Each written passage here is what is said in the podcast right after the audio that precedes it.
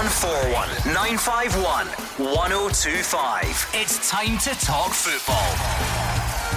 It's Clyde One Super Scoreboard.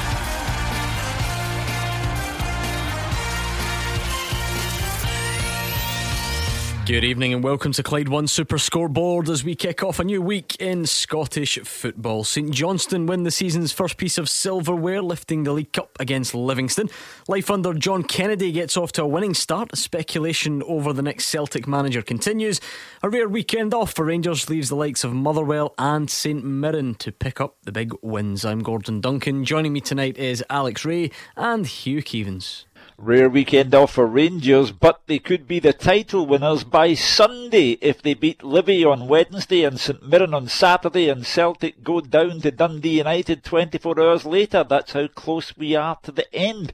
Livy devastated by defeat in the Betfred Cup final yesterday. What can they have left in the tank for Rangers' visit in two days' time? But Congratulations to St Johnstone. No major trophy win for 130 years, and then two cups come along in the space of the last seven years. Well done, manager Callum Davidson, and good luck charm Shaun Rooney, the goal scoring hero of Hampden.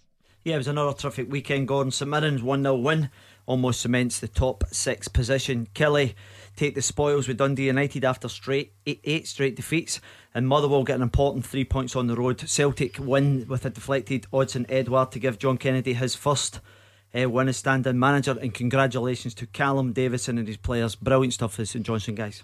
0141 951 1025. That is the number you need to get in touch with the guys tonight. Put your point to the panel, and if you would rather tweet, you can find us over there at Clyde SSB. It is a Monday night, though, which means you too have got some big decisions to make. Mm.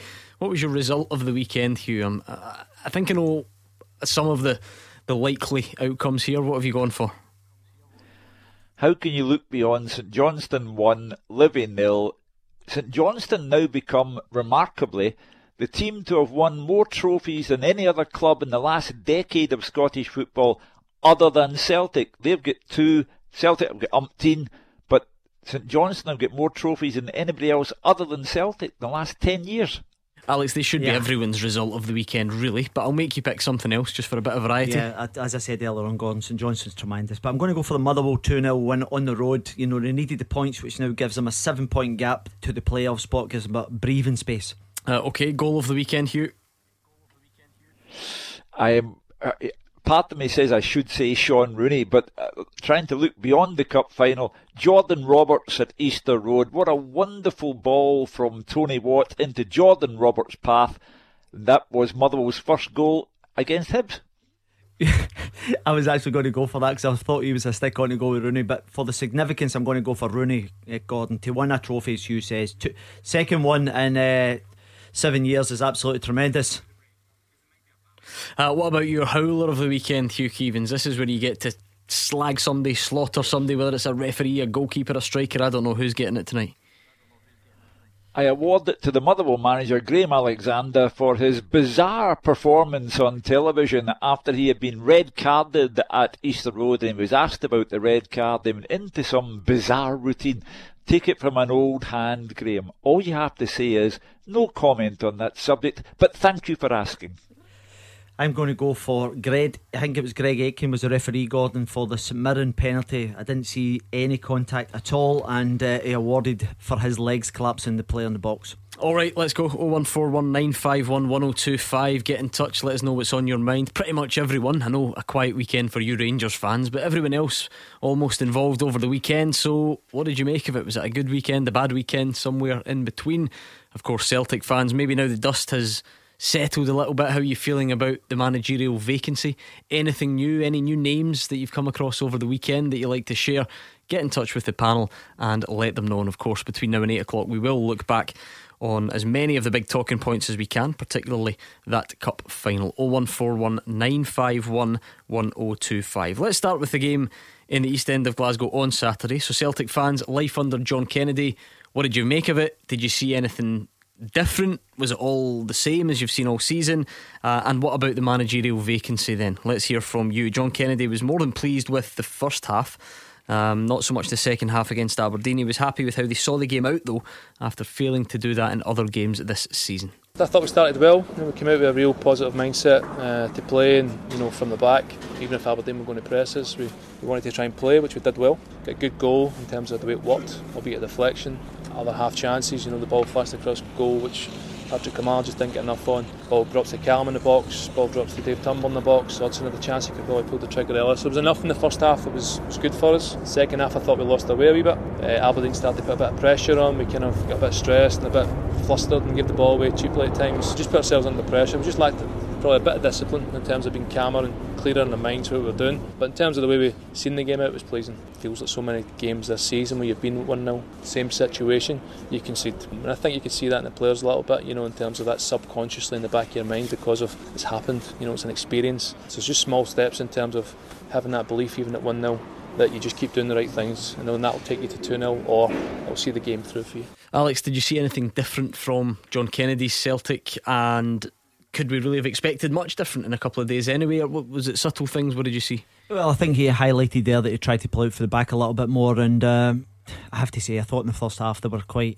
They managed to get a few combinations. Gordon get into very good areas. Little give and goes round about the edge of the box, and as John just said there, the actual quality at that kind of most important part didn't quite come off for him. But you know, they plugged away, got their their, their break with the deflection. But it doesn't matter. How always, I have no issues at all. How it goes in the net is about actually taking a pot shot, particularly from that area, and it, resulted in the three points. The second half was, you know, I think it was pretty much of what we've seen under Neil Lennon. You know, it was flat. You know, and they didn't really create a great deal. Uh, but unfortunately, uh, Aberdeen didn't have any, uh, you know, cutting edge at the top end of the pitch. So it's an important win for them because obviously they wanted to get off in, in the right footing with uh, John Kennedy. Uh, Hugh Keevins, the dust has perhaps settled a little bit. It's been a weekend full of various names getting thrown around have you changed your tune on anything going forward? Um, I do offer this to you purely as speculation, but I do understand that Eddie Howe uh, has been spoken to by Celtic, but is also being spoken to by uh, other clubs in England. I thought the performance uh, on Saturday was fairly mundane. Scott Baines made a terrific goal, a save from Ash Taylor's header to prevent an Aberdeen goal. Celtic's goal was fortuitous. Uh, I think the loss of Greg Taylor is a blow. Um, he's going to be out for weeks. Ajer played very well in defence, and he'll have to because there's a lot of work to be done between now and the remainder of the season. There are two games against Rangers to be played.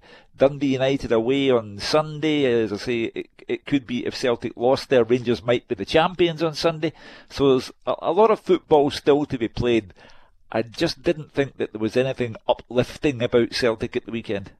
0141 951 1025. That is the number you need to get in touch tonight. Let's kick off with Thomas in Darnley and see what he's got for us. Thomas, did you see any of the game at the weekend?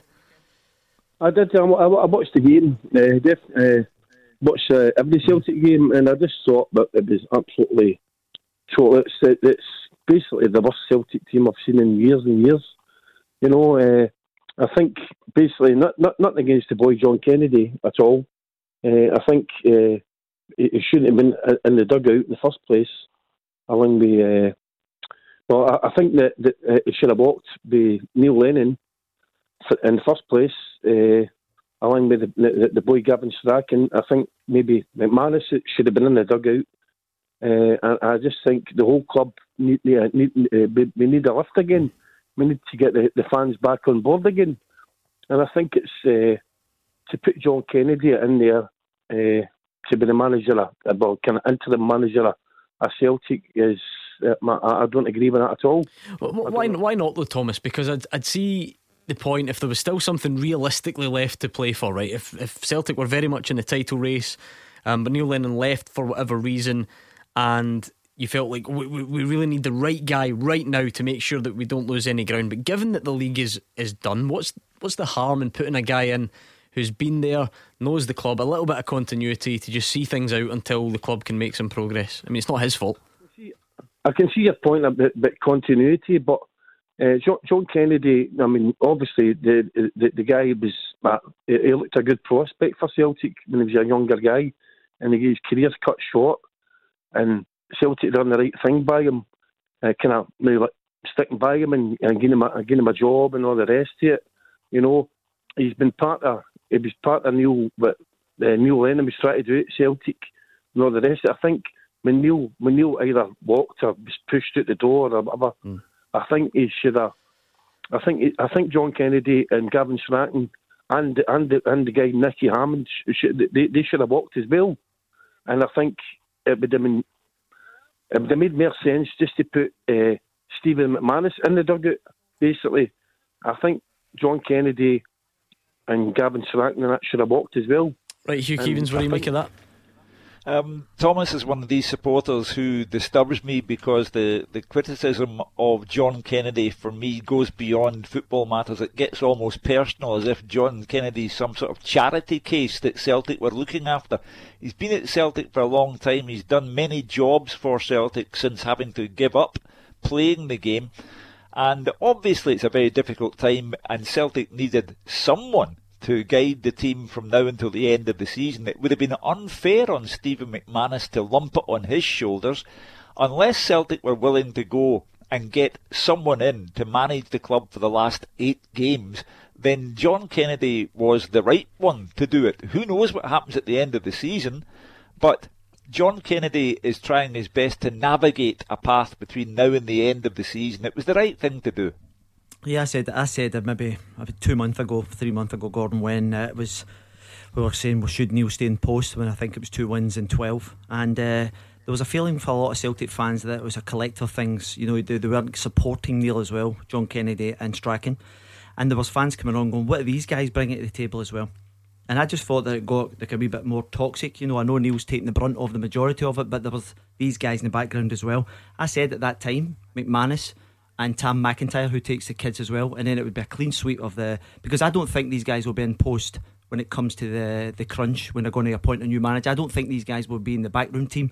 So I just felt as if it may well be important just to try and get everybody out the door at that particular time. Now the Celtic board have decided to go with John Kennedy.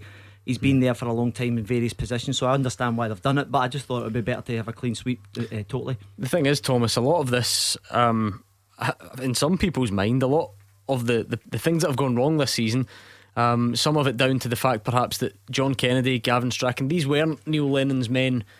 You know, to begin with, they didn't come in with Neil Lennon, so why should they go with Neil Lennon? No, no, no well, uh, the the point is, well, the, uh, Neil Lennon should have, uh, he'd have been a stronger manager, he should have been that. Well, uh, nothing. I've, I've got nothing personally against. I don't know John Kennedy. I'm just saying, John Kennedy. He, he's been there for for a long time, and I've got nothing against the guy. He was a good player for Celtic, and then his career's cut short, and all the rest of it. I'm not saying he's a bad coach and all the rest of it. What I'm saying, he should have, he should have went, he should have went with Neil Lennon, and Gavin Strachan should have went with Neil Lennon, and the boy Nicky Hammond. My God, he, he he's brought in uh, Barkas and guys like that, and all the rest of it, and. The, the the boys that, that Nicky Hammond's brought in to, to play the Celtic have, have no Celtic class. Well, And again, Hugh, that there is plenty of room for speculation and analysis on uh, Nicky Hammond's role and Nicky Hammond's future, but that's the whole point of a club structure is so that you don't have to throw everything out. Now that doesn't always work, but Neil Lennon and, and Nicky Hammond aren't bound together. Nicky Hammond is is the head of recruitment. He doesn't have to go just because Neil Lennon goes. If that decision is to be made in the summer or whatever, then then so be it. But it's it doesn't have to be that it's automatic. One follows the other. No, I'm sure the decision will be taken on Nicky Hammond in the summertime, but Celtic have to negotiate eight games, well, seven now that uh, the Aberdeen match is out of the way. And you don't need the club to be destabilised any more than it has already been destabilised by the chief executive announcing his retirement mid season, by the manager uh, going from the club after the defeat to Ross County. That's as much destabilisation as Celtic can handle for the moment. So they have the, the remaining games to play. Again, I include the two against Rangers, important in terms of the club's prestige, if you like, that they try and at least get one win against Rangers, and so on and so forth. There may be a Scottish Cup, we don't know yet, but there may be a Scottish Cup to be negotiated it was right to leave John Kennedy, bring in Stephen McManus to assist him, and see out the remainder of the season. Thomas, pleasure to speak to you. That was Thomas in Darnley. Let's go straight on to Jerry, who's a Celtic fan in North Yorkshire. What's on your mind tonight, Jerry? Hi, Gordon. How are you doing? You all right?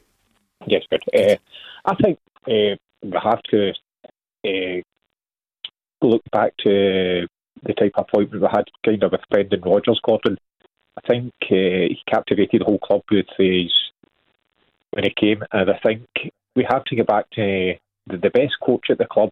I think should be the head coach or the manager, and I think we lost that with Neil Lennon. That was clearly not the case, and I think we have to go back to that type of appointment. If I was going British, I think if we go British, I would go all out to get Sean Dyche from Burnley. I think he cuts a very frustrated figure there with the budget, the uh, with the behind the scenes situation at the club. I think he would, he's used to work on a limited budget, if you like, and I think he would realise the opportunity at Celtic, a rebuild.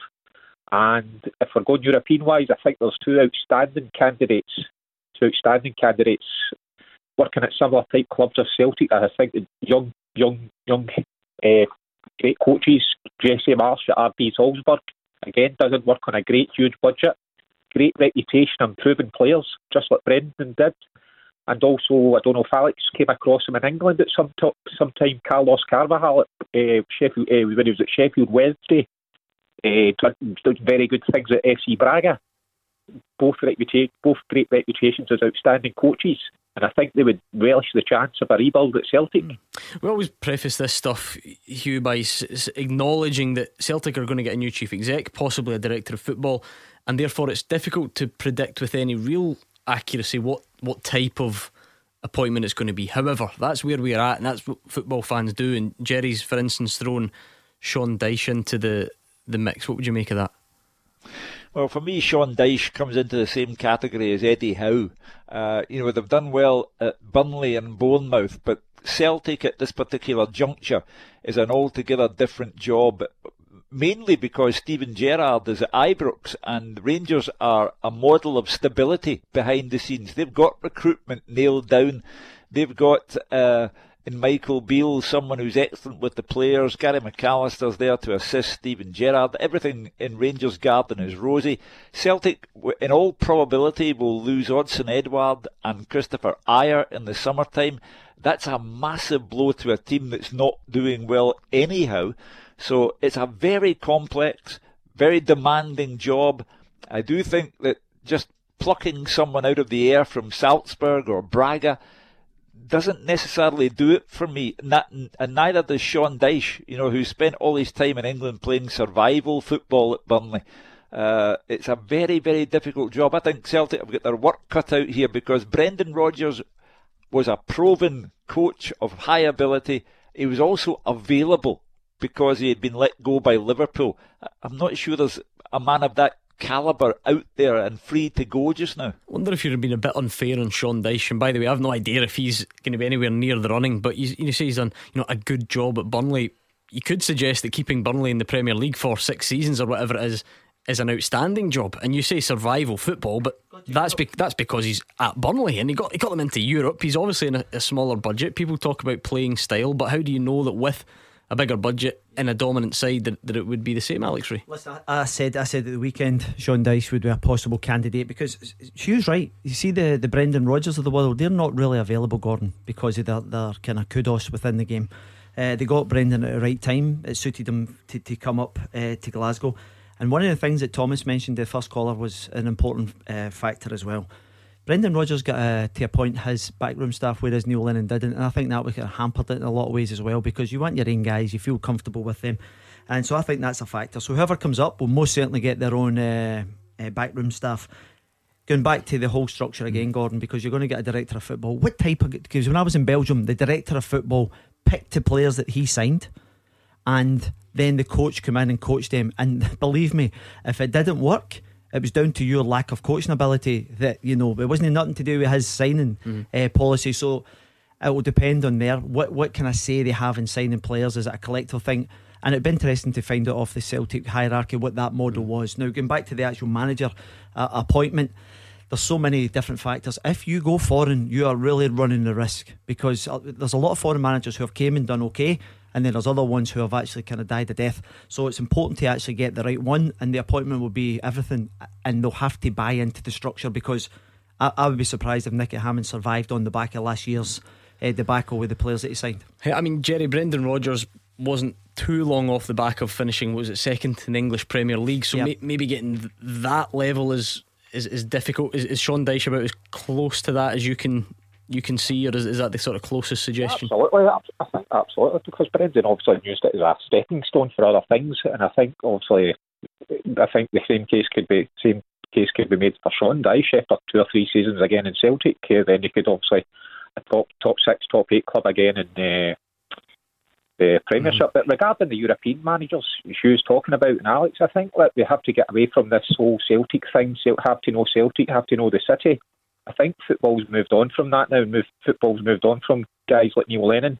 I think it's far, far too much, much more uh, modern way of uh, coaching now and managing now. That's what it is. Mm-hmm.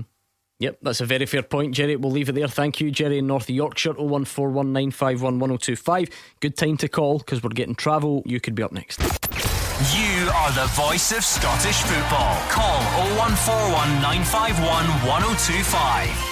Clyde One Super Scoreboard. Hugh Keevins and Alex Rae are here. You can get in touch on the phones or on Twitter as well at Clyde SSB. I threw it out there on Twitter. I'm going to start doing this now because every Monday for quite a while now. We ask you for your goal of the weekend, result of the weekend, howler. Thought we'd put it out there on Twitter so that people can tell you why you're wrong because you're, you're always wrong. Do you know what I mean?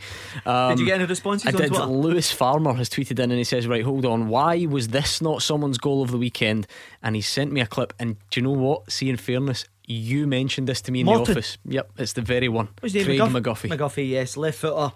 Beautiful. It actually reminds me of the one I scored against Germany in the quarterfinals. That's not about you. It's... All right, okay, but uh, mine was against Kloss. But McGuffie's wasn't too bad, Gordon. I have to say, it was a lovely strike, lovely setback mm-hmm. on the angle of the box just drills it into the far corner. Beautiful goal. We should have gone for it, but uh, there was a lot to choose for. Yes. That's fine. Right, um, on the phones 01419511025. Uh, let's bring in Scott, who's a Rangers fan from Falkirk, and see what he's got for us. Hi, Scott. Hi, Gordon. How you doing? How you doing, guys? All good Hello. here. What's your point tonight, Scott?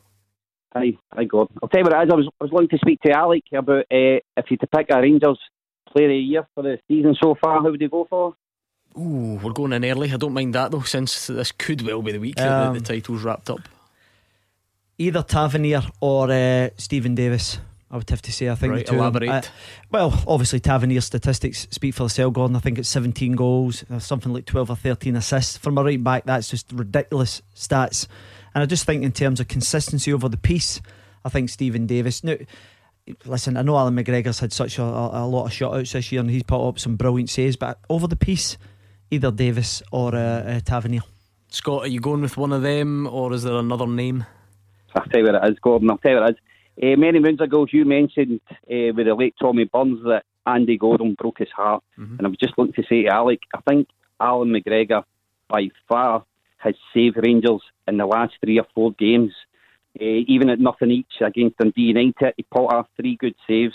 Against St Johnstone, he pulled off two good saves at nothing each. Hamilton, he was there all throughout the game until the last minute, and even in the Celtic game. I just think our goalkeeper's worth 10 or 15 points to you, and I can appreciate Davis and Tavernier have been outstanding, but I'm sure Alec will agree. Andy Goram, Allan McGregor, these guys at the back are worth their weight in gold. McGregor's frightening, and I think they're actually trying to, to tie him up in another year. Again, it'll go down to if, if he's still got the desire, the hunger to kick on for another year, same as Stephen Davis.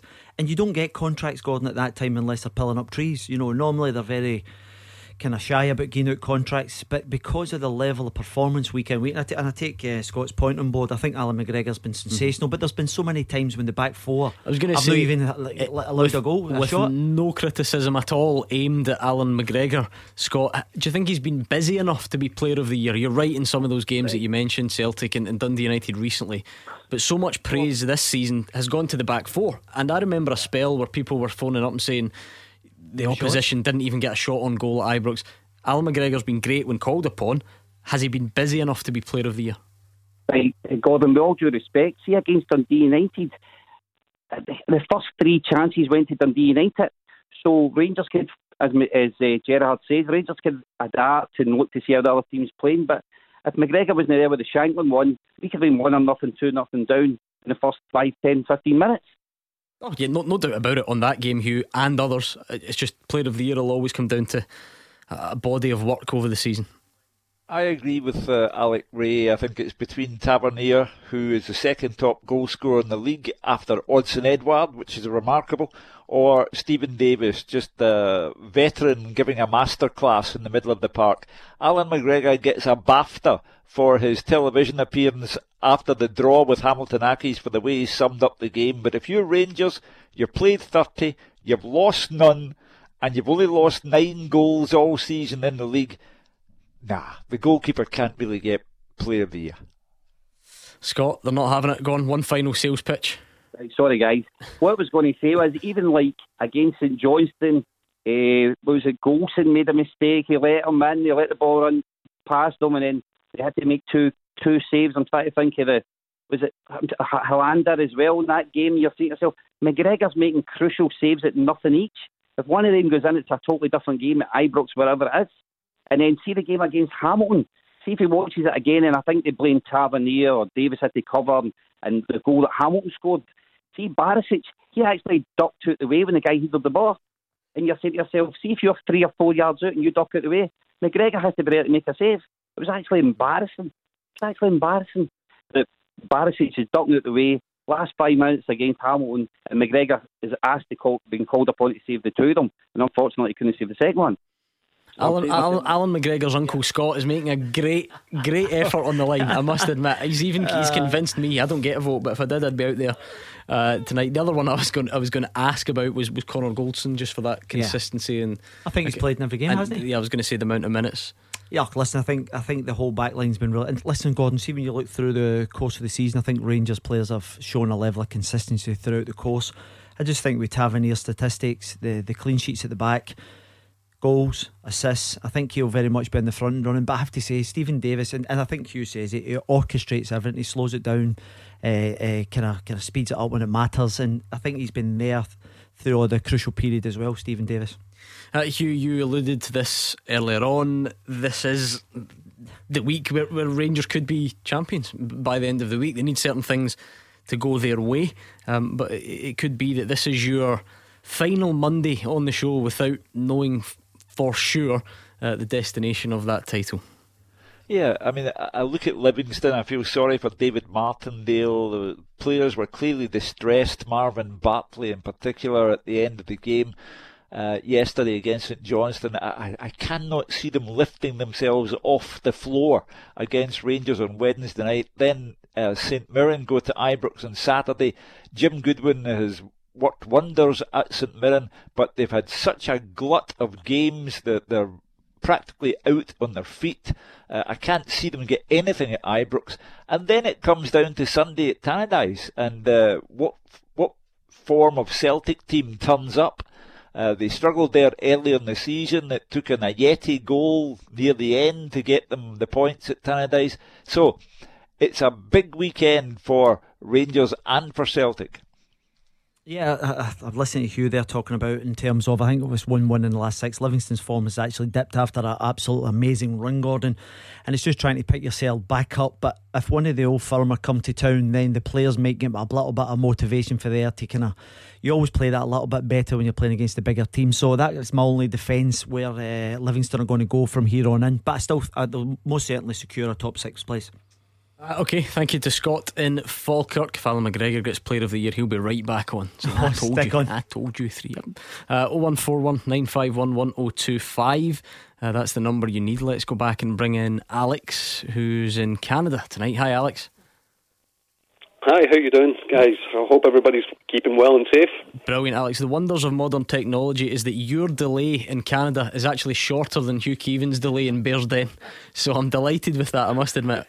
give, give us your point. It's fantastic. Uh, we're in the middle of a big snowstorm here as well, so we're getting like three feet of snow, so it's crazy. Yeah.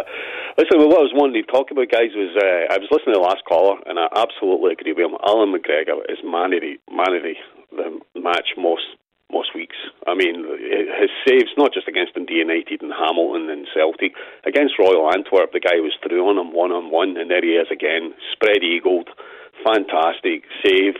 Rangers have pulled back up the park, score later on, make it a bit more comfortable. He does it time after time, and for his age, you know, uh, he's still running about like he's 25, 26. Uh, you can't buy that experience. Where, where I mean, Celtic can't buy a goalkeeper for five million. He's absolutely a dross. You know what I mean? And we're hanging on to Allan McGregor, hanging on to Allan McGregor like crazy, wishing he was ten years younger. I mean, I just, I know I can see Tavernier's stats are fantastic, but he takes a lot of penalties. You know what I mean? And the back four have been fantastic, but when Allan McGregor's been needed, he's there every single time. There hasn't been a time he's not been there. You haven't thought, you know what I mean? You haven't thought to yourself, ah, I could have done better there. You know, you thought, oh, wow, what another save. You know, I just wondered what Alex and Hugh had to think about that. Hugh is a man who outperforms his age. You given that? Is that an extra um, feather in the cap of Allan McGregor? I think we might have to strike a special award for Allan McGregor because you know if the Rangers fans all feel that way, then okay, who are we to uh, to disagree with them? I, I just think it would be peculiar, uh, given that Rangers have run over all the opposition in front of them, have lost no games, uh, have been transformed this season from the two previous seasons under Steven Gerrard, I would just, on a personal level, find it peculiar if the goalkeeper got the, the Player of the Year award. Um, Gordy, to be fair, is on says Allan McGregor's been too untested to be Player of the Year. Even the Dundee United game, their goalie had a few cracking saves. Um, most games, I could have been our goalie, uh, says Gordy. So we're, we're getting a bit of a, a mix on there as I said earlier on, Gordon, Steven Davis, 44 games. But I was wondering where Alec was going there when he said spread eagle. So thankfully, he kind of clarified that for us. But um, I have to say, he's been absolutely tremendous, Gordon. So see, the thing is, see, when these guys were playing and they were coming back to the club, you weren't quite sure what you're going to get because we have seen elder players come back not have a big impact. These two guys, and I think the importance of them actually won titles in an earlier period, you know, uh, 10, 12 years ago for Rangers has been pivotal to this season. I think they've been brilliant. But as I said, Allan's been great, but no player of the year for me. I think there'll be a, a longer conversation to be had on this in the coming weeks and months. Alex, um, Alex on the line, I'm talking to. But just quickly, then, do you think Allan McGregor will be the Rangers goalkeeper next season? Yeah, I do. I, I do. I don't see how we can lose him. How, I mean, it costs ten million to replace him. We don't have ten million to replace him. Celtic can't replace their goalkeeper. I'm telling you, Celtic would have had a better season if they'd had a good goalkeeper who's organising their back four. I mean, the back four's doing a great job, but who do you think's organising that back four? It's Allan McGregor. He's telling them where to be when when the, the guys are running off them and stuff like that. He's screaming at them, he's shouting at them, he's got them organised. You know, he's a captain on the field. You you know what I mean? You can't have too many captains. And when we when we lose him, I don't know what Rangers are going to do. You know what I mean? Because when you're one when you're only winning one 0 and the game's edgy, you still feel Allan McGregor's there. You know, he's he's got it. You know, it's not until you're a couple of goals up that you're you're feeling, oh well, then you know they can have a shot, and if they get one, they get one. You know, but you know he's he's there at nil nil, he's there at one 0 he's there at four 0 you know, he's organising it. You see him from his interviews alone. You know, he doesn't want to lose a goal at 40 years old. You know what I mean? He could still play in the Premiership. When he played at Hull, he was playing fantastic. He just wasn't playing in a great team. You know what I mean? Mm-hmm. Uh, but I, I, think he's been the, be- the best signing Steven Gerrard's brought back. All right, thank you very much. That was Alex, uh, somewhere in the middle of a snowstorm in New Brunswick, Canada. We wish you well, Alex. Hopefully, we'll hear from you soon after the snow melts, and it means it's another good time for you to get in touch. 0141951 1025. Let's hear from you. 0141 951 1025. This is Scottish football's league leader, Clyde One Super Scoreboard. Alex Rae and Hugh Keevins are here. I was about to say we've got an update on the resumption of the lower leagues and women's football and grassroots and all the rest of it, but the update is that there's no real update. The Scottish no. FA have published something this afternoon, um, but it basically says that they're awaiting a final decision from ministers over lifting the suspension. Leagues 1 and 2, the Scottish Cup, the SWPL, 1 and 2 all suspended in January. Um, as you know, you know, away from football, a phased return of schools has started. Stay at home restrictions are due to be lifted in April. Um, but ultimately, the Scottish FA say we look forward to hearing when and in what circumstances those leagues which have been suspended can return to training and ultimately to playing. I read uh, our own Fraser Wishart at the weekend uh, campaigning for the return of League One and League Two. Uh, however, the idea is on hold, and I think in the middle of a pandemic, uh, when lots of people are putting themselves out to, to win this battle against COVID 19, uh, I will happily leave it in the hands of the medical authorities because we, the game of football, should not be dictating to them. Uh, they should be advising and doing their best to look after people's health. Yeah, yeah. Ultimately, I agree with that sentiment, Alex. But at the same time, let's hope that everything has been done uh, because this means a lot to a lot of people. And it's all right talking about leagues one and two and Saturday afternoon and us in here looking at the results. But think of what this game means to, to kids and, and their yeah. health and well being, physically and mentally. So it, it is vital that, that we, we try everything we can to get it back on soon. And I take Hugh's point. That's not me saying ignore yeah. right, but if you look at the, the, the, bigger picture without getting too uh, political or medical, we seem to be heading in a decent direction. Yeah. And hopefully that re- is reflected in a return soon. Gordon, when you says that you were actually going to read something out there, I actually get a kind of listen to what you're actually saying, partly from my own sanity as well to try and get out and try and get a bit of exercise, play with the boys. You know, you know how much we look forward to it, and it's affecting everybody from our age all the way down to, to grassroots. So the quicker we get everybody back in a safe uh, way, then the better it will be for everyone. Right, we're about to speak to Mark and Hamilton. Let's hear a bit more from John Kennedy because I think these subjects might overlap. John Kennedy says he fully expects clubs to show an interest in Kristoffer Ajer this summer. Kennedy says he was great on Saturday and says the defender is always trying to improve. Terrific, you know, in, in terms of I've known Chris since he came into the club. I remember him coming in trial.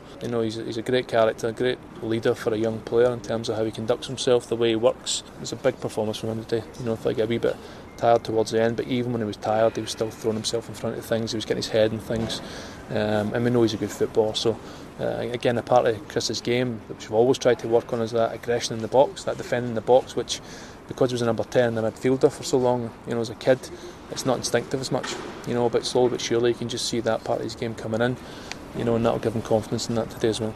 I've no doubt that there'll be interest in him, you know, because when you've got good players like Chris, who's still a very young player as well, international player, the profile he is with the speed and technical quality and the size, It's going to be interesting, no doubt about it. But again, when that when that comes, it'll be the club and Chris and, and everybody else to make that decision.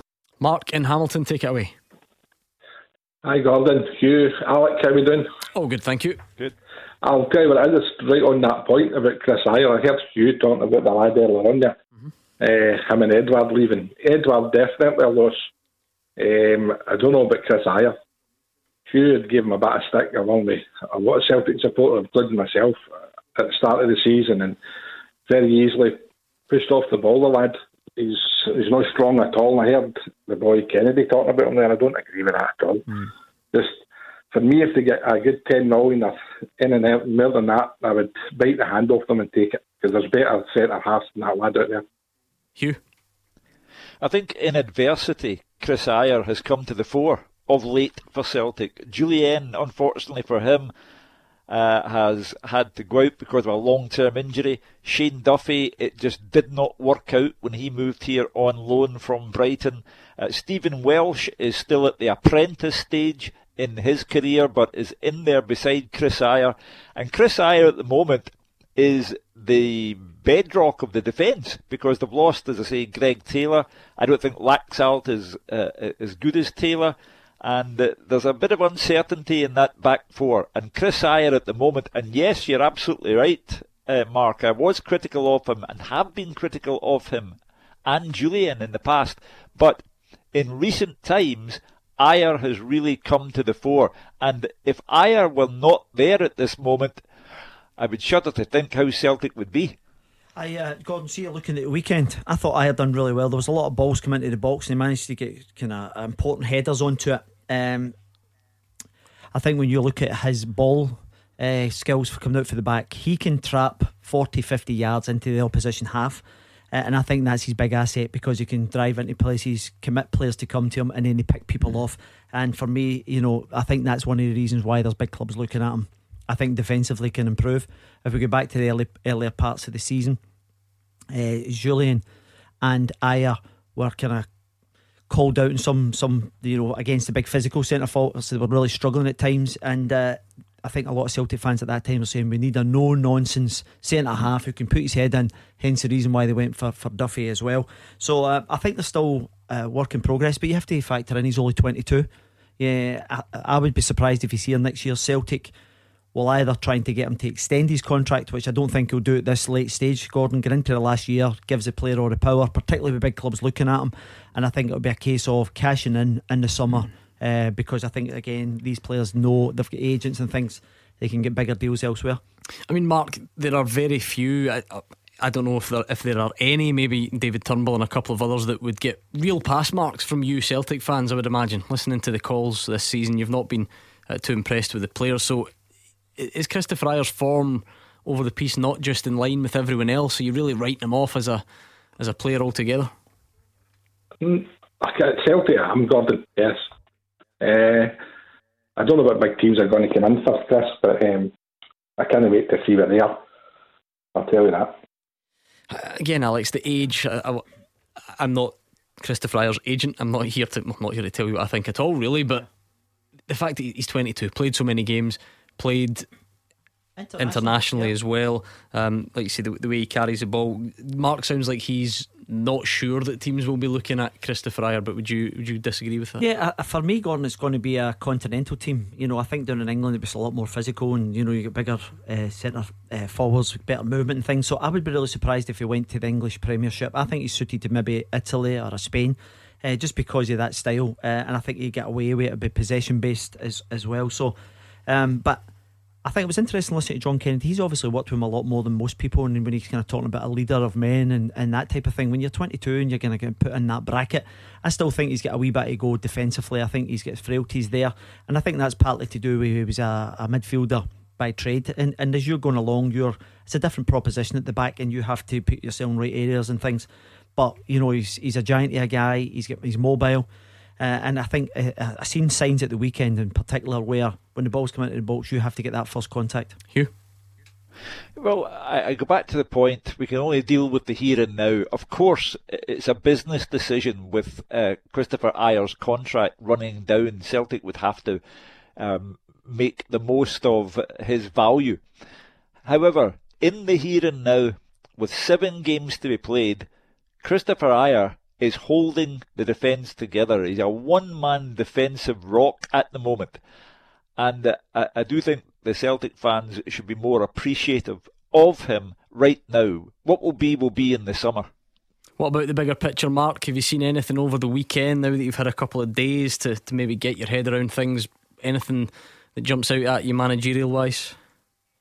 Uh, no, Gordon. I watched the game on Saturday. They're just the same same team, same substitutes, same minutes. Nothing's changed there. Let the lad take it to the end of the season, and then I think it's curtains for for John Kennedy. What what were you expecting, Mark? Because I've had a tweet in here as well, right? It's along similar lines. Um, where was it again? Uh, Rondo says John Kennedy had an opportunity to lay down a marker, but he blew it with the same old stuff. Fresh players like Karamoko, Connell, Henderson, and a change of system, but he took the easy option, expecting a different outcome. Is it not a bit much to expect, Mark, that John Kennedy rocks in and all of a sudden rips up a full starting 11 and plays guys that have presumably been not good enough to play for the rest of the season? Uh, this is it. you've got to take your chance, Gordon. If eight games, if he wants to become Celtic manager, everybody's touting him for as well. He's got a great chance. That's that's when you've got to step up to the plate and take it and see what else you can do. It was just the same old, same old.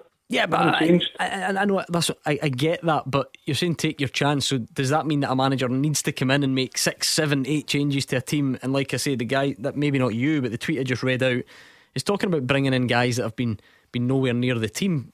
At what point do you ask yourself why have those players been nowhere near the team? It can't all be Neil Lennon's fault, surely. No, but I watch the games Gordon Knight like everybody else, and sometimes it's crying out for a change on half time at Celtic and going back to Neil Lennon and John Kennedy, it was crying out for change, and it was just the same old. Bring the same players out again in the second half, and it's just started the same again. Nothing changed. It was the same in Saturday again. It's to me, if the lads had his stunt at Celtic, and it's uh, gone for them. It's, it's again my opinion, but. Uh, all right, Mark, we'll leave it there. Thank you very much. That was Mark in Hamilton. Beat the Pundit with the Scottish Sun. For the best football news and opinion online, thescottishsun.co.uk slash football. Right, we've got work to do on Beat the Pundit this week because This cannot go on any longer. Two weeks in a row, these smug pundits have wiped the floor with you lot at home. Two clean sweeps in a row. Every night last week, every night the week before, it was a pundit victory on Beat the Pundit. That ends tonight. Come on, 0141 951 1025. Please put them in their place. The lines close at 7 o'clock. Tackle the headlines. 0141 951 1025. Clyde One Super Scoreboard. Hugh Keevins and Alex Rae are here. 0141 951 1025 to get in touch on the phones at Clyde SSB on Twitter. We started off looking back at Celtic's win against Aberdeen, life under John Kennedy. What next in the managerial situation? An impromptu discussion about Rangers Player of the Year just ignited on the phones. That's the beauty of the show. It can happen. Uh, we're going to hear, we're going to be joined live on the show uh, by at least one. And I'll explain why in a minute. Of St Johnstone's League Cup final heroes as well. Let's do this first. Beat the Pundit with the Scottish Sun. For the best football news and opinion online, thescottishsun.co.uk slash football.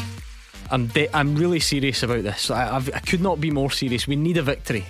It'll, tonight would be preferable, but at some point this week we cannot have three clean sweeps in a row for the pundits. That is unthinkable. Joe in Port Glasgow, tell me you're the man to end this run. I know, I'm God, I'm the man. Good, yes, that's what I like. Confident, fighting talk. Heads, it's Hugh Keevins. Tails, it's Alex Rae up against Joe in Port Glasgow. And it's heads. The vaccinated one has been in good form. Joe, during lockdown, I must warn you. No, I'm happy. This right. Hugh's a legend, so more than happy. Hugh, you up for it? Well, I, I was I was tatty on Friday. Let's be honest. I won one Oh, so nil you on did. Oh, that Friday, was Joe. horrible. It was the s- scruffiest victory you've ever seen. A win's a win, Oh, it's Hugh. Horrible. Uh, right, Yeah. okay. What we'll do is we'll make Hugh Keevins disappear. I always like saying those words. And uh, it's just you and I now. Joe, 30 seconds on the clock. You're up against Hugh, and you can pass. That's all you need to know. You ready? Ready? Right, good man. 30 seconds going on the clock, and your time starts now. Shaun Rooney started his professional career with which Scottish League Two side? Alloa, What country is Patrick Klimala from? Poland, In what year did Livingston last win the Scottish League Cup? oh, 2006. Who's bottom of the Scottish Championship? Uh, Morton, Name any current St Johnstone player who played in the 2014 Scottish Cup final. Uh, Jason Kerr, Uh, Paul Lambert's just parted company with which club? uh, Ipswich, Okay. Let's bring. We'll bring Hugh Keevins back. Where's that button? Here we go. Hugh Keevins, can you hear us? I certainly can. Great. Same set of questions to you. 30 seconds on the clock, and your time starts now. Shaun Rooney started his professional career with which League Two side? Queen's Park, Uh, what country is Patrick Klimala from? Poland, In what year did Livingston last win the Scottish League Cup? uh, 2004. Who is bottom of the Scottish Championship? Um, that would be uh, pass. Name any current St Johnstone player who played in the 2014 Scottish Cup final. Stevie May. Okay, okay. Did I hear you flick through your newspaper to try and look for who was bottom of the championship table? I cannot believe what I've just witnessed. Oh, hold on a second. Um, let me think. you shameless, honestly. Well, it's the- never got it. I know. How how poor was that, Alex? Joe, I couldn't even read a paper quickly enough. Joe, that that does show his age, right? Because on on radio quiz shows now, there'll always be an accusation. Were you googling that? He's sifting through his newspaper. Honestly, what chance have you got, Joe? Right, I'm, I'm assuming that he didn't he didn't look the rest up in the newspapers. Let's find out. Uh, Shaun Rooney started his professional career with which League Two side? It is Queens Park. So Hugh Keevins goes one 0 in front. Um, what country? is Patrick Klimala from? He is from Poland, so I think you both get that. So it's 2 1 to Hugh. The third question In what year did Livingston last win the Scottish League Cup? I must admit, Joe, at this point, I knew you were in trouble because how he's plucked 2004 out of the air, I will never know. But I'll tell you why. go on then. Found it in the newspaper? No, no. Davy Hayes, an old, old friend of mine. It was Davy Hayes' triumph that day for Livingston, and Bobby Williamson was the Hibs manager. Another old, old, old friend of mine. Right, okay, 3 1 to Hugh Keevins. Who's bottom of the championship? It's Alloa. Alloa. None of you went for Alloa. Uh, name any current St Johnstone player who played in the 2014 Scottish Cup final. Do you know what? Joe, I'll, uh, Jason Kerr was an all right guess, but it it- as all right as a wrong answer can be. David Wotherspoon, Michael O'Halloran, or Stevie May. So Hugh is on fire, 4 1 up, but you did pull one back because you got through uh, an extra question. Paul Lambert has just parted company with which club? The answer is Ipswich. So you got a 2 on the board, Joe, but unfortunately, the vaccination's given him an extra lease of life. He's flying and beat the pundit, and he's won again. Hardlines. No, I'm happy to lose to you, don't you. Well done, Joe. Nice to hear from you. Very amicable. I don't like that either. I like it. I like a bit Ah, of needle. I know, I like I some know. tackles flying in. To be fair, he's doing well. moral to the story now, of course. What's I'll that? need to buy a newspaper with less pages. Honestly, I cannot believe that. That is that's. I'll never forget Hugh Hugh Keevins stalling for time as he flicked through his newspaper to look at the league table. Shameless, absolutely shameless. Uh, right, 0141 951 1025. That is the number you need if you want to get in touch with the guys tonight. We are on Twitter as well. We're at Clyde SSB. Still lots to get through uh, between now and 8 o'clock. But the big game, not only yesterday but over the weekend, was that Scottish League Cup final. We referenced it on Beat the Pundit, and I'm delighted to say one of St Johnstone's Cup winning heroes joins us live on the phones. Goalkeeper Zander Clark. How are you, Zander? I'm good, mate. I'm good. Yeah, calmed down a bit since yesterday, but all good.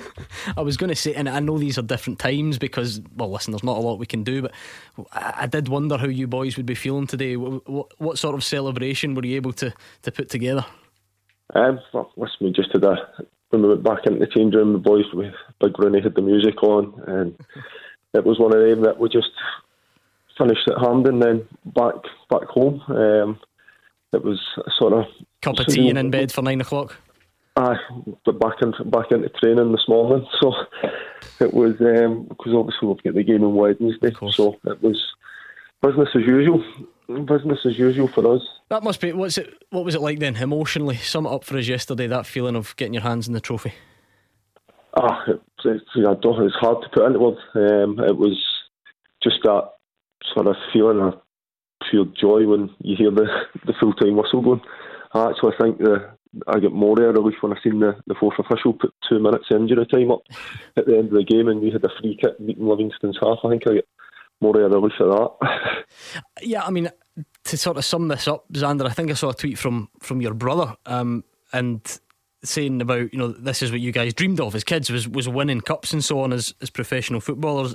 I know that can can seem a bit cliche, but th- has that side of it been able to sink in yet? You know, you've achieved something that very few people who start out loving the game get to do and get their hands on a, on a major trophy.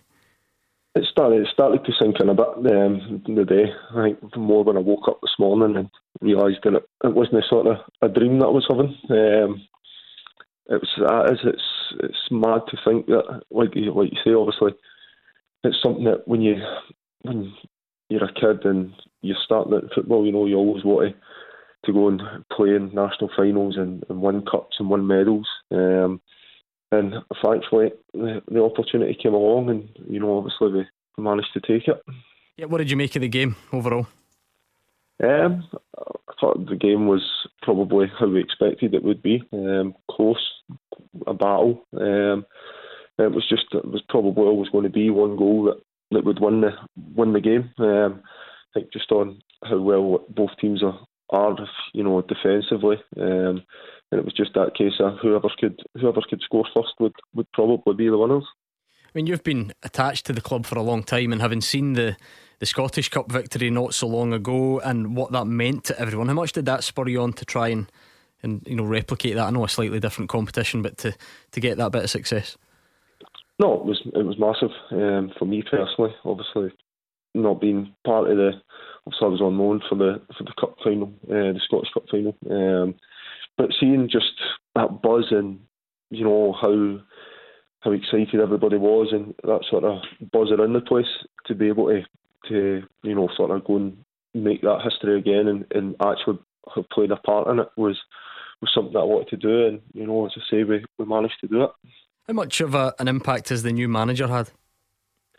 Gaff has been brilliant. He's come in and he had a sort of a new formation for us to, to go and to go and try. Um, you know, you know the sort of training, different days and what have you. Um, took us probably a few a few weeks to, to get used to it um, in terms of how we how we wanted to play, but we're certainly um, reaping the benefits from it just now. Um, we're on a, a good run of form in the league, and then obviously with the with the cup win yesterday. Um, we're we're seeing the rewards for that now. So he's been great, just upbeat. You know, always always getting the boys motivated to, to go and, and do stuff, um, which is a massive help. And does Shaun Rooney just walk about headering everything just as, as practice? It seems he he seems to always uh, get his head in the right place at the right time. Uh, he's the big man. Doesn't it wouldn't surprise me if he throws things up in the house and he does them. He's just he's some boy. Um, but no, it had the it was three you know big goals for us mm-hmm. in terms of scoring in the quarter final and semi final, and then getting that that winner in the final. Um, delighted for the big man. He had to had to be patient to to get into the team um, with Danny McNamara doing so well when he was up on loan. Um, but he's went in and he's he's been magnificent for us. Um, scored, as I say, scored crucial goals for us. Um, that's that got us to our success. I'm going to let, let you in. Well, you you're, you're in in the secret already, Zander. But for the for the listening audience, right? At, at one minute to six, right? The phone rings as they, there's loads of phone lines here, but it rings Hugh Keevins, right? And uh-huh. it's a guy who says, "Hi, it's Shaun Rooney." And the producer was like, like, as in Shaun Rooney that scored in the cup final yesterday. And he goes, "Yep." And all right, like, what, what, what, have you got a point to make for the panel? And he says, "Hugh Keevins told me to come on." And we were like, "What? What? This this just sounds strange. Like we'll try and get to the bottom of it." Now you did tweet last night, didn't you, to say, and you know, if, if Shaun Rooney's out there, get him to phone Super Scoreboard, well, sort of thing. I, I went on uh, to congratulate St Johnstone, Callum uh, Davidson, because I know Callum a long time over the years, and I, I wanted to say congratulations to him and to Liam Craig. I, I, know Liam, another nice man. I haven't had the pleasure of meeting Zander in person, uh, but I, mentioned Shaun Rooney, and then I found out that Shaun Rooney is the most famous man in Bells Hill. I was inundated. One man claims that he's soon to be Shaun Rooney's father-in-law. Uh, another girl texted me to say that it was time Shaun was in the Scotland squad. So I said to the girl, if you know Shaun, tell him to phone in tomorrow night. And good man that he is, I know his Uncle Benny very, very well. He's great Uncle Benny. Uh, but I've never had the pleasure of meeting Shaun. But well, he, there you are, Shaun. I was thinking of you. But well, here's the thing, right? So we thought, well, th- this is obviously a risk. This guy claiming yeah, claiming to be Shaun Rooney, like, is it him? Is it not? Uh, and Zander, we tried to get you to text him, and he's not replied. We just phoned this guy back, and I'm not having it. I don't think it's him. Just as you're saying that, he's texted me back. Two seconds. oh wow, it's somebody that's at it. No, somebody's at it. No doubt about it. I'm sure of it. It, it was him. It oh, was him. him, yeah. Producer Chris. Oh no, he's just been pied. Chris, oh no, Chris times. has had a nightmare. He's just pied the guy that scored in the Get cup him on the phone right now. Phone him back. he says wanted me on and no heard back. So oh, dear. you've got. Oh no no don't eh, like me. Chris is dialing like a madman. Zander, just be, see, just quickly, Zander. Um, you've obviously got a game in hand on St Mirren. Is it crucial he's trying to get that top six because that would cap it all off really the, great season you've had.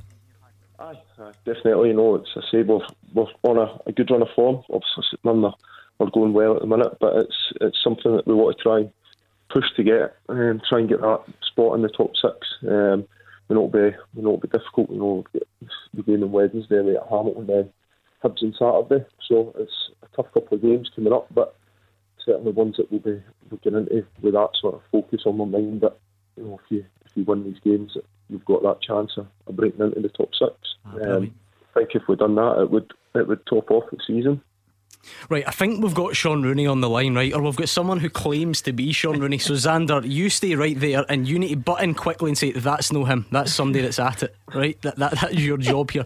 Uh, so, Shaun, if that is really your name, you'll have missed this in the last five minutes. We were just debating as to, to whether this was actually you uh, who was phoning in the show or if it was somebody that was trying to have us on. So, well done for yesterday, by the way. Ah, thank you very much. Thank you. Zander, uh, does that sound like him? That that is the man of the moment. Brilliant, great to have him. Uh, Shaun Zander's been talking behind your back before he came on. He says he's got he's pretty sure you just throw household objects up into the air and stick the head on them, and uh, that's what's led to cup glory. Is that about right? Well, my missus got a light is too small for the house, and I keep on reading it. To be fair, so sounds about right. Aye. Uh, Zander kicked us off by saying he's you know kind of calmed down from yesterday. It's starting to sink in. How are you feeling about it all? Aye, brilliant. Uh, over the moon. Uh, absolutely delighted. Obviously, uh, obviously, scoring the winner as well. Can you ask for much better?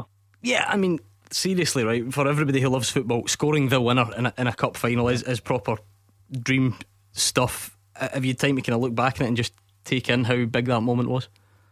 Uh, I well, obviously used to dream about it when you were a wee guy playing cuppy doubles with your pals in the park, um, and you scored the winner there as well. Uh, so I, it's obviously massive, and I'm absolutely delighted. I mean, I saw the tweets, the Bells Hill Cafu.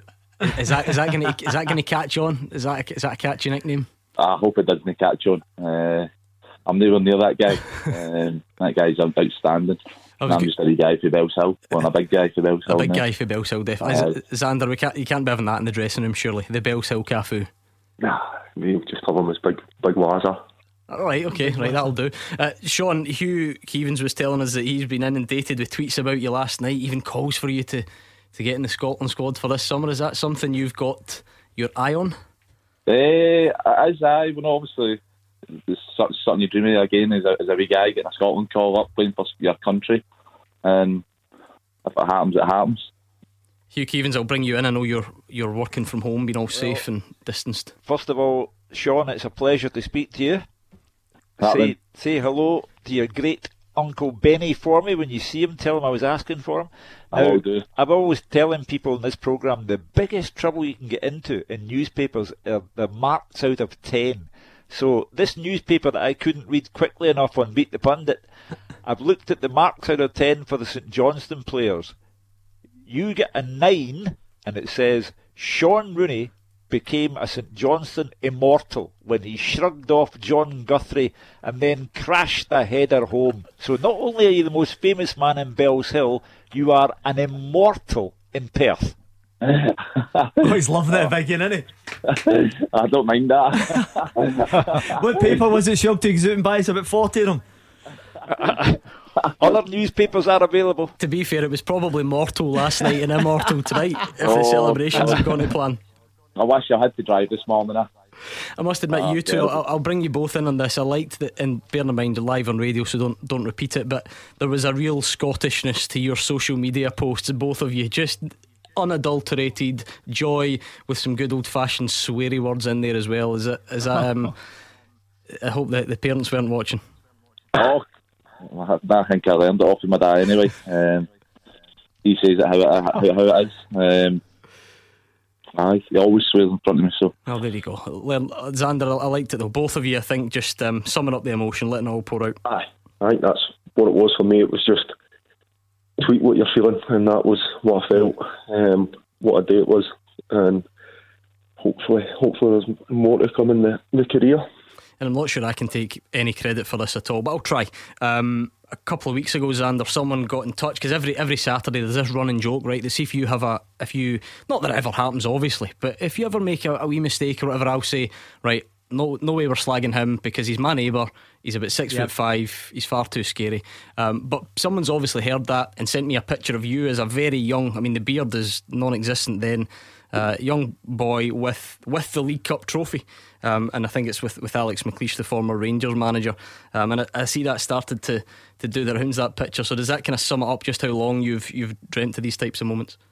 Aye, I, I just remember that it was the it was the David Cup uh, David Cooper Cup final. Um, I was at Rangers at the time, and we get invited back to the after party, um, and you know just seeing, as I say, seeing the sort of the buzz in the place then is when you're a kid, sort of, you just think, hopefully one day I can do that. Um, and thankfully that day came yesterday. Uh, Shaun, just finally from you, similar to what Alex was asking Zander, how important is it now that although this has been brilliant, that, that you kick on from this and, and maybe use it to, to spur yourselves on to a top six finish? Uh, it'd be massive for the club, and obviously getting this season ended on a high. Um, I think everybody wants to do that. Uh, be a massive part of the season, getting the top six. Good man. We'll let you get back to headering that light. Shaun Rooney, Zander uh, Clark, well done again for yesterday. Congratulations to you both, and uh, thanks for joining us. Cheers, thanks for having us. Good stuff. That was Zander Clark and eventually Shaun Rooney. We'll be honest, thought it was just some guy wind up at the start, but we got him and it was all good. Thank you very much. I'll get you lot a full time teaser next. Taking your calls on Scottish football 0141 951 1025. This is Clyde One Super Scoreboard. Alex Rae and Hugh Keevins here with me, Gordon Duncan, on tonight's Clyde One Super Scoreboard. Uh, kind of settled down a little bit there, Hugh Keevins. That was a that, that was the beauty of live radio. Is this Shaun Rooney who has called us to get on the show, or is it just some random listener who's on to take the absolute Mickey out of us? But I think we got there in the end. It sounded like him. How terrific is that to Brilliant. have the goal scorer of the cup final come on the programme and talk about heading lights in the house? it was brilliant. I, I really enjoyed that, Gordon. I have to say, congratulations to both of them. It was it's a remarkable achievement. When you listen to Zander, I, I've just had his brother on saying he's a better goalkeeper out of the two as well. So, really good story. I like this tweet from Andrew Dobie who says, How brilliant would it have been if Zander had said, No, that's not him? We would have had a real problem on our hands. Uh, but there we go. Yeah, some good stuff from the guys, and well done to them yesterday. Commiserations, of course, uh, to Livingston Hugh because they have been so brilliant this season, and if anything, they've maybe just tailed off at the wrong time. Yeah, I mean, as I say, there were si- uh, scenes of human devastation there at time up, you know, uh, with Marvin Bartley clearly, visibly distressed by it all. Uh, and they've got to try and find their game again against Rangers on Wednesday night. So good luck to them and to David Martindale. You know, it's over and done with. They did a real great job getting there at all. Right, I'll be honest with you because you know? I, I like to be honest with both of you. You will not get all ten of these, I don't think. Right? I think I'll Bobby get- Knight? Oh, really? No, I think there's two in particular. Have you, if they're in your newspaper, you'll get them. Uh, we're looking for weapon, Alec. Here it is. we're looking for ten Scotland internationals that played in the English Championship this weekend. So there we go. Ten Scotland internationals that played Fletcher. in the English Championship this weekend. Fletcher did not play for Stoke this weekend. He didn't. Oh my word, I I could be struggling here. Um, Scottish. I think there are two with only one cap. That Uh, I'll be honest. Marshall. I'll, yes, it went off injured by the way. Need to watch that with interest over the coming Yeah, coming enough. weeks. David Marshall, yes. Uh, Hugh. Right, do you know what? I'll leave, I'll leave it there because I'm keen to get back to the phones as quick as possible. But we'll leave it bubbling away. The 10 Scotland internationals who played in the English Championship this weekend. Like oh, I say, can I've- oh no, sorry, uh, Kevin McDonald. no. So I think two of them have only got one cap, so I doubt you'll get them. But we'll see how we get on. Let's bring in Brian, who is a Celtic fan on the line. Hi, Brian. How's it going, man? You alright? All good. How are you? More importantly, I'm not too bad. good. What's your Um, point? I just want to make a couple of quick points. Go My for it. first point is I think um, two two key signings have been badly missed this year. First of all, obviously Chris Jullien's been out the full year, uh, injured.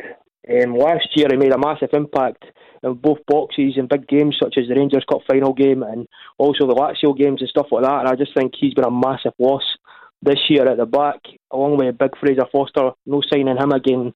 I mean, the guys touched on McGregor earlier, how good he is at Rangers and how much an impact he makes for Rangers. But I think Fraser Forster done the same at Celtic last year, and this year he's been sorely missed. And my second quick point is Right, let's do them first. We'll split it up, no problem. Let you back in. Um, I mean, Hugh on Christopher Jullien, potentially yes. The, the only thing I would maybe say in response to Brian is some of Celtic's early season failures involved him. Ferencvaros he played, and the first Sparta Prague game he played. That's not to say Celtic haven't missed him. I'm just making sure that that, we, that, that we've got the time frame correct. Yeah, um, it's a shame for Christopher Jullien. You know, he's going to be out a long time now. Uh, Celtic have had a lot of self-inflicted wounds this season. There's no getting away from that. They just have not been good enough. But they have had uh, no luck in terms of Jullien, and I think they made a mess of the Fraser Forster situation. Eh, they, they waited too long for Fraser. I do understand that he was magnificent for Celtic last season, without a shadow of a doubt, but they waited too long and then bought the wrong goalkeeper. Instead of getting David Marshall for a song, they paid a fortune to get a Greek goalkeeper who simply cannot settle in this country. And I think the goalkeeping position began the destabilisation of the whole team.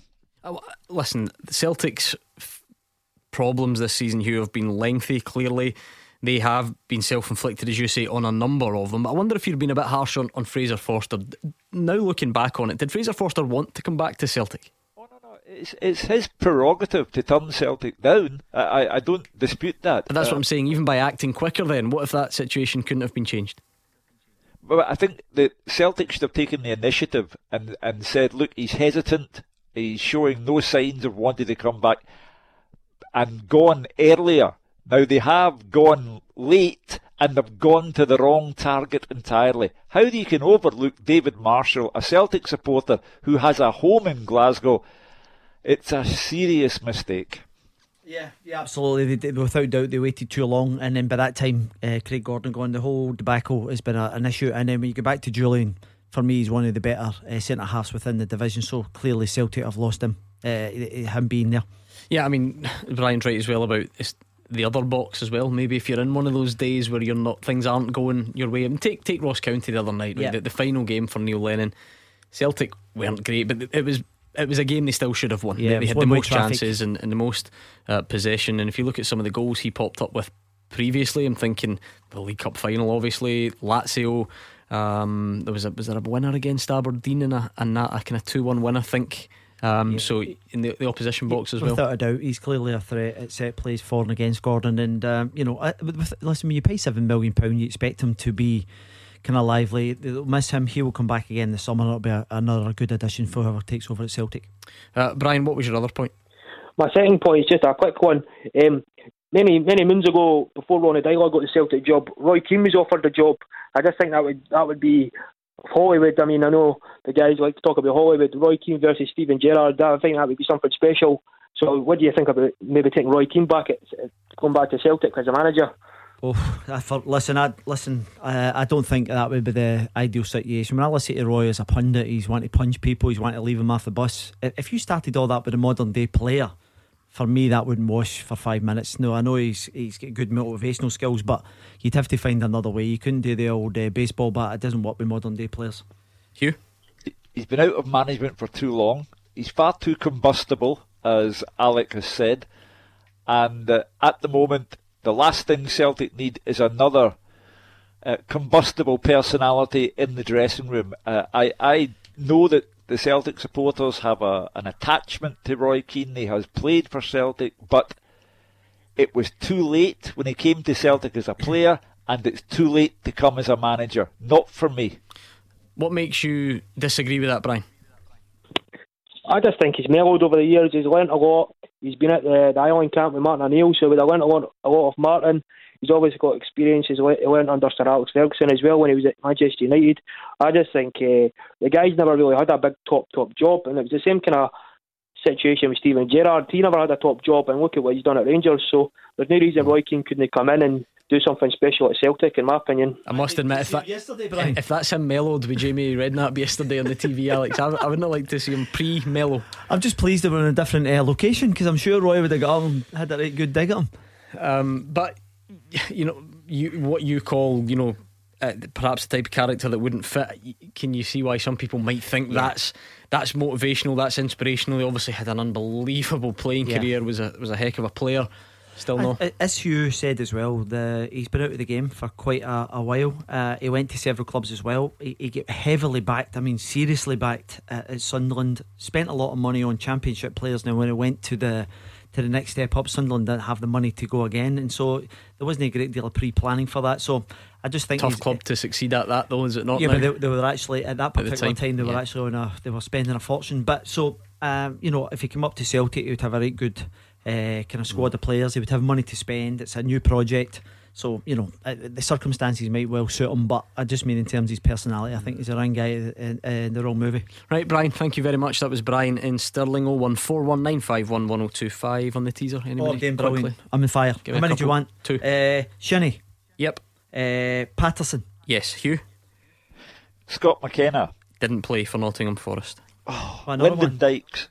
Lyndon Dykes, yes, well done. So Good four down and six to get. We're going to speak to George, who's a Rangers fan in the South Side, wants to talk about Nathan Patterson very soon. Let's start hearing from a few more of the weekend's managers, though, quickly, just before we do that. I think was Alex Rae you gave the Steelmen your result of the weekend. I did too, yeah. Uh, Graham Alexander, he's praising his players. He says they gave absolutely everything. He knew it would be tough, but believes they deserved all three points. There's not one time to look at a player for any half a second or a minute that they weren't giving it all. And, and um, look, Jordan's got a fantastic goal for us and he competed brilliantly, but the front three, such a handful for, for for Hibs today. The midfield for mid, midfield three were like dogs of war behind them, and you know all the scraps and all the dirty stuff, and, and the back four and the goalkeeper were, were magnificent. And, and that's what it took for a team to to win it. It was a, a real tough game because we know what you're going to get. Hibs is a brilliant team, and um, but we deserve three points today. Huge win that Hugh Keevins, especially um, given that I'm not sure many people would have given Motherwell the chance of, or you know, the hope of winning three points in that one. Um, uh, Kilmarnock picking up a point and, and various other results over the not only the weekend but during the, the midweek and so on. It was a, a huge three points. I think Motherwell would have taken everyone by surprise. You know, it, it takes them eight points away from Hamilton at the bottom of the table. Um, it, it has to give everyone renewed heart uh, because they, they did stumble, but they the good nil-nil draw against St Mirren midweek. They followed it up with another uh, clean sheet and three points this time. So, as I say, as long as the manager learns to answer questions properly after the game, they'll be fine. Football, Alex Rae, is a funny old game. Jordan Roberts cannot get a game at Hearts, who are in the Championship and are being criticised for some of their performances, in particular in wide areas. He gets a loan move up a division to Motherwell doesn't necessarily hit the ground running in the first few games, and all of a sudden comes in against St Mirren, does well, in again at the weekend, scores one, sets up one. Yeah, absolutely, Gordon. And I have to say, I was I thought the finish was absolutely sublime. You know, I thought the ball around the corner from uh, Tony Watt. He's got the marks on the defender, but still a lot of work to be done there. The way he slots at home, and he, and he looked a constant threat. I think he had a hand in the other goal as okay, well. He, he passed it to Devante. Yeah, so you look at that. So he's had a big impact. And listen, if if you're getting let go to go and loan somewhere, and you want to showcase what you can do you're better doing it at the top table as opposed to the, the championship. And, and you know, as I said over the recent weeks, I don't think Hearts are absolutely flying the, the games in which I've saw them. So, mm. Well done him. Still a lot of football to be played, Hugh. Um, but given that St Mirren won, it looks like they are very much in the driving seat for top six. We'll touch on them specifically a bit more. But what that also does is it means Motherwell are really looking down the way. It's about making sure that they, they don't get dragged in. They're now seven points above Kilmarnock, who are in 11th, uh, and then eight points above Hamilton, who are bottom, but they've got a game in hand. Is that how safe for Mull? Um, nah, I think they would, they'll be fine. Uh, they'll eventually crawl out of it all. Uh, because they've, they've got too many good players, uh, and the return of Declan Gallagher uh, at the heart of the defence. He got uh, a cameo role at the weekend, but he's he's back from injury. He's got a big say in what happens. The, the, one I'm getting distressed about would be Hamilton Accies because they've got St Johnstone, the cup winners on Wednesday night. You'd have to think that St Johnstone, with um, Shaun Rooney heading everything in sight in the Hamilton Accies dressing room, uh, will be too much for them. So the Accies are up against it, I think, and Ross County because they've played um, a game more than the Accies Kilmarnock have actually played two games more than the Accies. But for me, Motherwell, Motherwell will go in an upward, upwardly mobile direction. And if they don't, I know exactly who to blame. You. So let's bring in George in the south side. See what he's got for us. Hi, George. How you doing, guys? You all right? Not bad at all. What's your point tonight?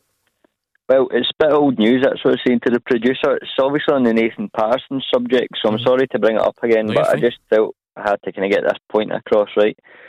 So, firstly, uh, I hope he's listening. I need to praise the guy. Like, what a goal uh, to come on and score that, and the angle that he put it away at. That was world class, if you ask me.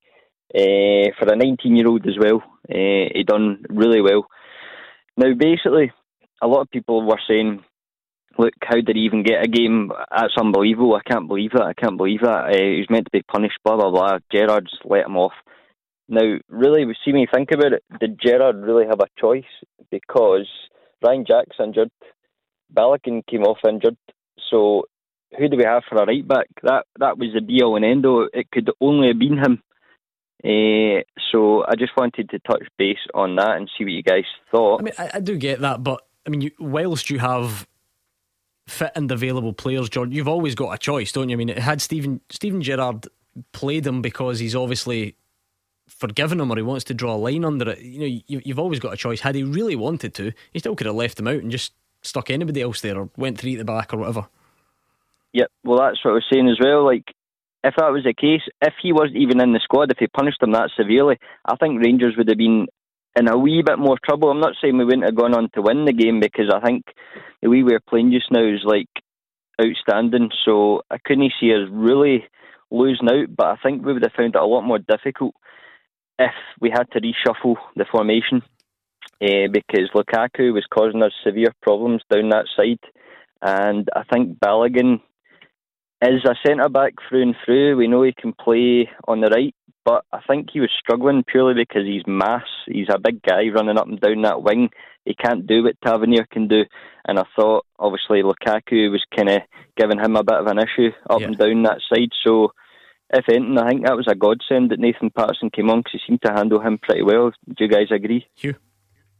Uh, for me, Steven Gerrard did what was best for Rangers, and that was uh, his decision to make because until such time as the SFA say, right, uh, we want to deal with these players for the breach of uh, the pandemic protocols, until such time as the governing body makes that move, Steven Gerrard had a player who is an employee of the club who was available for selection and he played him. I see nothing at all wrong with that. It's for the SFA now to progress this matter further, and until they do, Patterson can continue playing. Because Alex, yeah. the the notion that he has not been punished um, is not really accurate. Because as Hugh says, and a Scottish FA punishment yes. might follow. And in terms of internally, yeah, he was allowed to play, but he, he might have been fined two weeks' wages. Yeah. We, we, don't know. We're not privy to that uh, information. Well, I'm not 100% certain, but I'm led to believe that there was a, a club fine for all the players who uh, stepped out of line, Gordon. Steven Gerrard's options were obviously Tavernier was out, Balogun uh, picked up a knock, and Ryan Jack was struggling also, Gordon. So it makes sense to play a guy who's there. I said this a few weeks ago because we weren't quite sure who, who the individuals were. I says, but whatever happens when it comes to the point of actually playing them, if it means going on and winning titles and competing at a higher level and uh, uh, uh, uh, progressing in the Europa League, Steven Gerrard will most certainly do that because it's his so, job so to look you, after. Do you think then, had Tavernier been available, had Balogun been performing a bit better, had Ryan Jack been fit to slot in, might Nathan Patterson have been been left out in, in storage a bit longer? Well, we'll never know, I guess. Well, the, the, again, it's hypothetical. For me, Patterson's been in and about it, Gordon. So you, you, you would assess your squad, and then you would try and work out what places he he could have come in, which is obviously right. It wasn't back. just him, of course. The other no, two no, and, and, and, the thing is, the other players again, there's no cover at left back for uh, Barisic. So you obviously have Bassey there, and then you Zungu come back in as well. So to answer that question is they would most certainly have come back in because you're covering various positions. George, thank you very much. That was George in the south side. Any more on the teaser, Hugh? Kenny McLean. Yes. Oh, brilliant. Well I'm going to go for Grant Hanley. Yep. Um, Jordan Archer. He was on the bench, unused oh, sub. On, and what a shout that would have been. I know, What's he got like one cap or something? and he was on the bench. well, so when you said one cap, what about the boy Martin? No, not unless I missed him, but no, I don't think so. Um, Do you know the one I'm talking about? It used to be the centre yeah, forward. Chris Martin, yeah. yeah Chris. Uh, Hugh, any more from you? Uh, I'll give you some thinking time. You've got six down, four to get. We'll get them next. Number one for football in Glasgow and the West. 0141 951 1025. Clyde One Super Scoreboard. We're into the final part of tonight's Clyde One Super Scoreboard. It's Hugh Keevins, the Beat the Pundit newspaper cheat, and Alex Rae, who are teaming up on tonight's full time teaser. Big thanks uh, to Stephen in Airdrie for sending this in. It's full time at Clyde1.com. If you want to hear your question, that's where it goes full time at Clyde1.com. Can you name the 10 Scotland internationals who played in the English Championship this weekend? Grant Hanley, Kenny McLean, Lyndon Dykes, Callum Paterson, David Marshall, Graeme Shinnie. You've got four to get. Alex Rae, very excitable at the break. You said to me, I've got one, but I can't remember his name, which is which is tends to be problematic. Hugh, this is when you come back in. He was uh, Watford wing back, very small. Um, Forget him. Ikechi Anya. Anya, nah. yeah. Sorry. Uh, I'm going to go. Jordan Roberts. Is this the guy whose name you can't remember? No, I was the other wee guy. All right, was it? I got this one wrong as well. Hugh, you know the Jordan Roberts is the guy that just scored for Motherwell at the weekend. No, but you're close. Uh, you're close. It's a centre forward. Hugh went for about 15 million down the road. Jordan Rhodes. Yeah, uh, we got there in the end. Jordan Rhodes. Any more from you, Hugh? Barry Bannan. Brilliant. Brilliant. by the way, by the way, I've maybe done you two a disservice because the only ones remaining now are Easy? I don't know, the ones I said you would never get. So you've got there quite quickly. Right, okay. These two, I've got two caps between them. So All right, okay. pretty tough, but we'll see. We'll see. You've you've surpassed my ex- my admittedly low expectations. Um, so we'll see how you you get on. We're going to bring in Adam, who's a Celtic fan, very soon. Let's hear from some more managers though who did important things at the weekend. Jim Goodwin would be one of them. He admits the penalty they got against Ross oh. County was soft. He thinks a draw might have been fair, but he's more than happy to take all three. I think the Cullen has got the wrong side of the defender, but it was soft. There's absolutely no doubt about it. And I've, you know, made my feelings clear on some of the penalty decisions that have been given against us this season already. So I'm not going to stand here and, you know, pull the wool over anybody's eyes and say that that was a stonewall penalty. It wasn't. But that's the way the game has gone, unfortunately. And if we don't do something about it, then you know that's the way it is. You know, there's far too many soft penalties given. You know, thankfully today it's went for us, but I would much rather be standing here talking about the two or three great goals that we scored. Unfortunately, that wasn't the case. But I don't think it's a dive. I don't think it was simulation. I do think there was a slight bit of contact. But was it enough for the big man to go over? I don't know. Um, I'll need to watch it back. I haven't had a chance to see it back. But you know, the performance wasn't great. A lot of tired legs and a lot of tired minds out there. I think that's their 11th game in 32 days or something like that. I've never known a run of fixtures like that in my whole career. So for the boys to have put in the amount of effort that they've put in up to now. Uh, and to be still in the position that we're in, I think is great credit to the group. Yeah, absolutely, and I agree with what you said there. For me, it wasn't a penalty, Gordon. Uh, for the guy to get down in the manner which he did, it's almost as if his legs had collapsed away from him.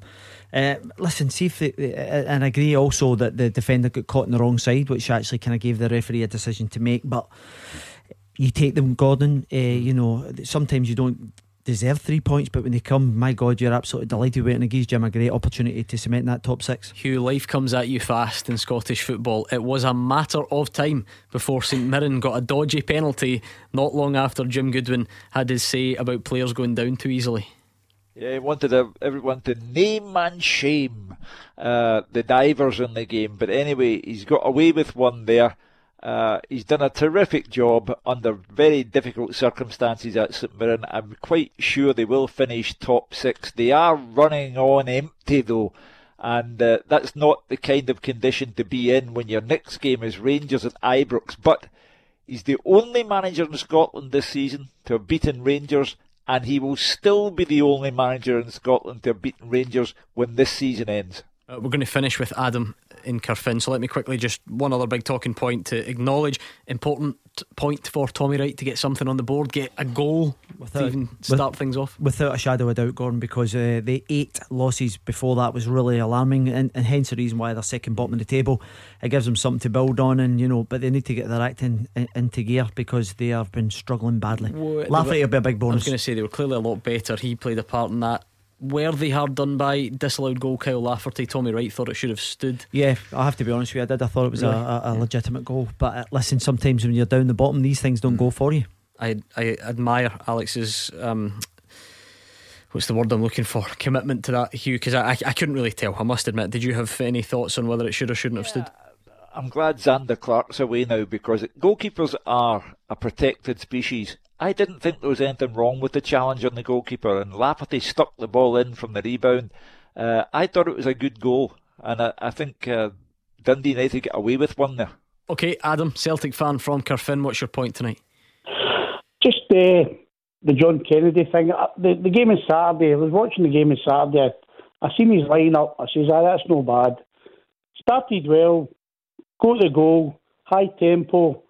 All right, the Clam- the Klimala, that that's the dodgy one. He, he I don't think I think Adam's gone. Um, yeah. might might try and get Adam back, but Hugh, I think we were getting the gist of. We started talking about Patryk Klimala, was it? Anyway, yeah, um, but, but John Kennedy. For me, Gordon, Celtic keep on playing, and and now John Kennedy's done it as well.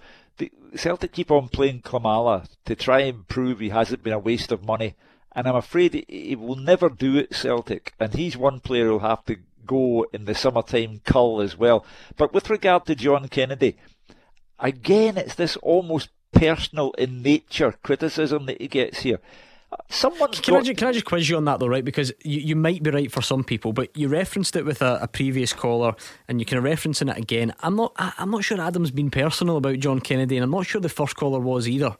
I know some people might be, well, the, but that doesn't mean everyone is the first caller, to my way of thinking, picked on John Kennedy having been at Celtic for years and his playing career having ended, almost as if Celtic were keeping John Kennedy on because they felt they owed him something. John Kennedy's worked very hard for Celtic in terms of what he's done on the coaching side. So I think it's unfair. I think it's also unfair to think that Neil Lennon goes and in the first match after Neil Lennon has gone, yeah everything will change. Yeah, Adam, I think we've got Adam back. So, Adam, uh, if you could quickly round off your point, I think the gist of it was going to be, wasn't it, that you didn't think John Kennedy made enough changes, didn't put his own stamp on things? I, I, I, he changed it right, but he, I thought he changed it wrong. He brought on, he must have thought the team was getting tired. They brought on Soro and in the same midfield as Brown, taking a striker off. That left, that left Eddie up front himself. Twice Eddie knocked the ball on to nobody. You know what I mean? And Eddie Eddie's wasting a lot of boys' days, getting far too greedy because he thinks he's the main man. He's the only man that's playing up front. We need to sort it out. They've got the best finisher probably in Scotland sitting on the bench twiddling his thumbs. I don't know what he's done wrong. But again, though, Adam, that's a, a, good question, right? Does this not go back to some of the stuff we said around about Neil Lennon? Why is it John Kennedy's fault for not picking Leigh Griffiths or Albian Ajeti instead of Leigh Griffiths or Albian Ajeti's fault for not being better? Well, I don't know what's. I don't. Nobody knows what's happening in there. We don't know what Griffiths has done. Uh, I mean, he's if he's if he's that bad, why put him on the bench? If you've got him on the bench, he must be fit to play. You know what I mean? He should be playing because he's the best finisher at the club, and guaranteed that that boy would have scored two or three goals at the weekend there. That Klimala couldn't hit a barn door. Well, listen, see, the thing is about uh, the Leigh Griffiths, it goes back to trust. He turned up in pre season, he was overweight. Uh, he got an opportunity to come back into the team. Uh, and then again, Neil Lennon had a pop at him just before Christmas, around about that time as well. So there's clearly something all right there because if there's a fit Leigh Griffiths, he's, he's in the mix. Gordon, he hasn't scored goals on a regular basis for a long time. Uh, so there's clearly an issue there that he, Klimala does go in in front of him because he's only scored three goals, Klimala. So Mm. There is clearly an issue. Adam, thanks. Nice to speak to you. That was Adam and Carfin. 01419511025 is probably best that you take it down uh, and give us a call back tomorrow because we won't have time to squeeze it in this evening. What we will do is have time to finish this teaser. Name the 10 Scotland internationals who played in the English Championship this weekend. Uh, so you're doing pretty well. You've got yeah. Grant Hanley, Kenny McLean, Lyndon Dykes, Jordan Rhodes, Barry Bannan, Callum Paterson, David Marshall, and Graeme Shinnie. Two to get. They've only got one cap each. Um, right, Barry Douglas. Yes, that's an outstanding oh. shout from you, Alex Rae. Well done. You... I'm struggling for the last. If you give me the team, I'll get them. I'll get them. Not a chance. I'll not get them. No, don't think so. you said that we with authority. I like that. Coventry. Coventry would be. No, I've not got a chance. Hugh. Coventry. Oh, uh, started up here at Kilmarnock. Kilmarnock. Um, and he's got one Scotland cap quite a while ago. This will this will surprise you. Is that right? I'll tell you, I'll just put you. No, no, just get. Oh, no, no. But position? Uh, position second of central midfielder, LK. Liam. His namesake made a good save for Kelly? Motherwell. Liam Kelly. I'd never got that. I knew. I, I just you. did. I told you. Right, Hugh, thank you very much. That was Hugh and Alex. Thanks for all your calls uh, and your tweets. Another busy start to the week. Lots happening across this week in Scottish football. So make sure you join Gordon Dalziel and Roger Hannah tomorrow. We'll see you then, and Johnny Campbell is up next.